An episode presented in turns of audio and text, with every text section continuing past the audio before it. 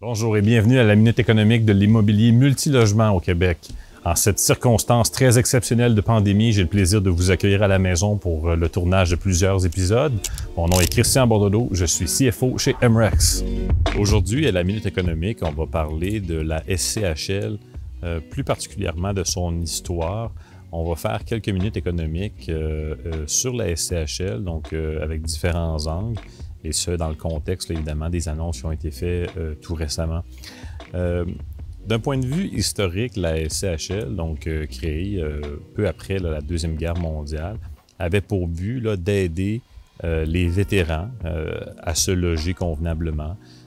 donc des gens qui avaient été faire des combats évidemment très très difficiles. On voulait qu'ils puissent revenir dans la dignité. à ce moment-là, évidemment, le rêve de la propriété, de la maison unifamiliale, revenir euh, et puis euh, évidemment avoir une famille et contribuer à, la société, à la croissance économique. Euh, donc, il y avait cette idée-là qu'on voulait que nos vétérans, d'une part, reviennent dans des habitations de qualité. il y avait cette, cette pensée qu'à ce moment-là, le marché, les logements et tout ça, ce n'était peut-être pas convenable pour des gens qui revenaient d'une guerre. Donc, il y avait beaucoup de symbolique, il y avait beaucoup d'émotions à travers tout ça. Et la SCHL, dans le fond, a été créée dans le but de euh, faciliter ça euh, à travers toutes sortes de mécanismes. Euh, elle va évoluer rapidement hein, au courant des années 50, 60 et 70. Donc, ce n'est plus à ce moment-là autant une organisation qui se dédie finalement au retour des, militaires, mais plutôt pour aider l'ensemble des Canadiens à accéder à la propriété. Sous-entendu sera euh, l'augmentation du taux de euh, propriétaires occupants, donc de, home ownership, comme on dit en anglais, euh, à Ottawa. Et, dans ce contexte-là, ce qu'on veut vraiment, c'est aider finalement ce qu'on appelle le rêve, hein, le rêve, on le dit souvent le rêve américain, bon, c'était aussi le rêve canadien à cette époque-là, évidemment d'avoir une, une, maison unifamiliale. La, SCHL va évoluer euh, et, va euh, euh, évidemment changer à quelques reprises de nom. bon, il y aura des petits changements de gouvernance structurelle, etc. mais ultimement, l'idée reste d'aider et de contribuer. dans la conception, alors que le, marché, de, le marché, donc le marché économique de l'habitation a une, forme de ce qu'on appelle de market failure. Donc, il y a un manquement dans le marché qui nécessite finalement euh, une intervention euh, du gouvernement pour pouvoir permettre à ce que des logements convenables en quantité suffisante euh, apparaissent sur le marché. évidemment, lorsque on arrive dans les années 80, 90, 2000, pendant toute cette période-là, le marché, les marchés financiers aussi se sont développés, ce qui fait en sorte que, d'une certaine façon, la SCHL euh, elle rentre en, compétition avec d'autres acteurs qui sont sur le marché, euh, que ce soit au niveau de l'assurance hypothécaire, que ce soit au niveau même, euh, à un certain moment donné, de la titrisation.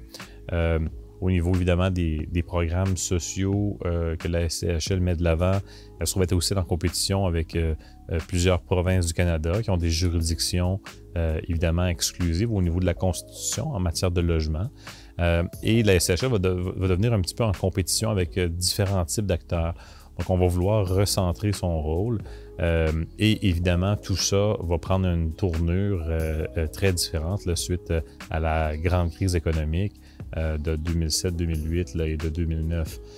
dans ce contexte-là, la SCHL va être un outil qui va permettre finalement au Canada de littéralement défier d'une certaine façon les conséquences de la crise euh, qui a été ressentie beaucoup plus durement aux États-Unis en raison de la structure là-bas euh, qui est différente. Donc, d'avoir une euh, société centralisée a permis au Canada et aussi d'avoir un système bancaire qui est plus centralisé a permis au Canada donc de traverser plus facilement au niveau de l'immobilier la crise, la dernière crise.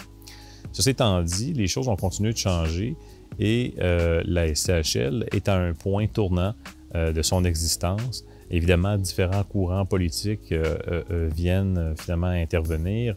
À un certain moment donné, la SCHL était à l'aube de sa privatisation.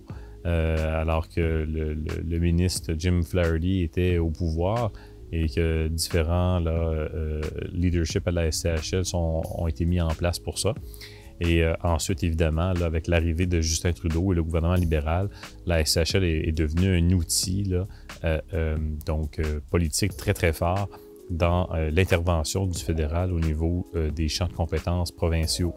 Euh, donc jusqu'à aujourd'hui, ça se poursuit. Évidemment, on a toujours un gouvernement libéral qui est en place et la SCHL, même à travers le COVID, va intervenir pour des aides aux loyers commerciaux, par exemple. Donc ça reste un outil qui est encore là. Il faudra voir pour le futur quel type de gouvernement sera en place à Ottawa, quel type de leadership sera mis en place à la CHL.